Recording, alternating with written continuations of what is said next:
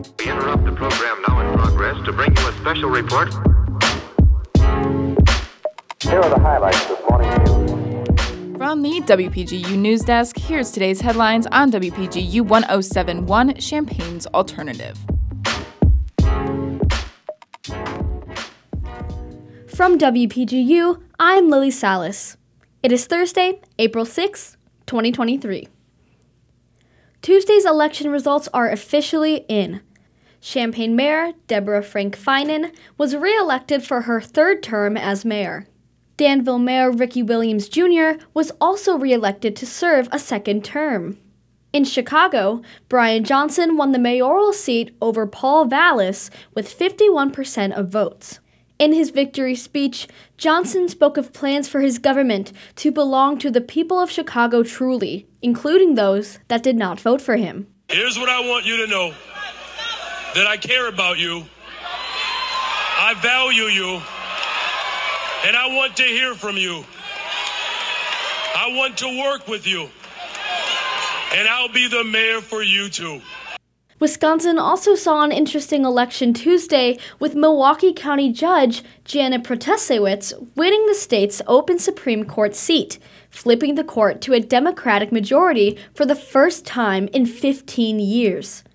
Johnson is set to be inaugurated on May 15th, while Protasiewicz is set to be sworn in on August 1st.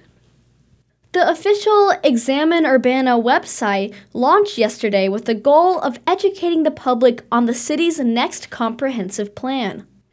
The website examine.urbana.illinois.us covers the topics of development and taxes, transportation, arts and culture, housing and energy, and the environment. It takes users through several chapters describing Urbana's previous and current city conditions using data, stories, pictures, and videos. Examine Urbana is meant to involve residents in the development of the city's comprehensive plan. Starting on April 10th, the Urbana City Council will host 10 minute presentations on the website until May 15th. These meetings will overview each aspect and feature of Examine Urbana.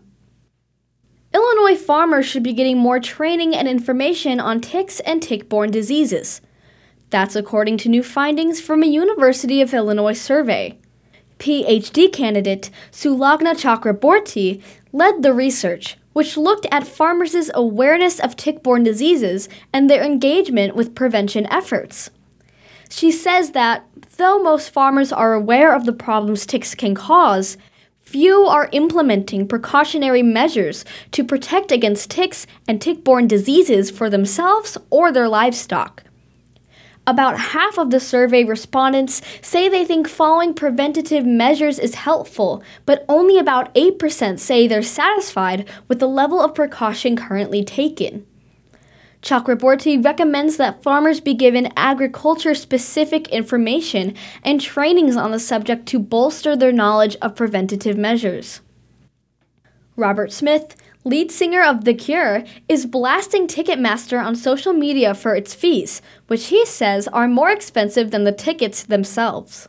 Over the last few months, Ticketmaster has been under heat concerning its ticket prices and fees, as well as for allowing scalpers to buy and resell tickets at inflated prices.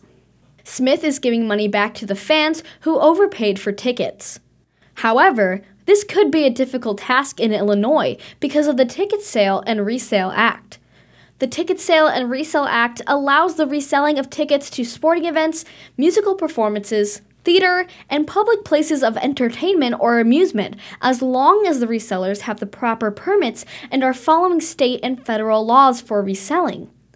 This act could make it difficult to crack down on resellers and ticket scalpers, which may harm Smith's effort to get fans their money back in Illinois. Contributing reporting for this newscast was provided by Avery Bowen, Ashley Gilbert, Tara Mobasher, and Owen Henderson. Our regional editor is Josie Alameda, our political editor is Avery Bowen, our science and technology editor is Husna Husseini, our arts and entertainment editor is Mac Dudley, and our sports editor is Tara Mobasher. Our deputy news director is Danielle Villarreal, and our news director is Madison Holcomb. For WPGU News, I'm Lillie Salas.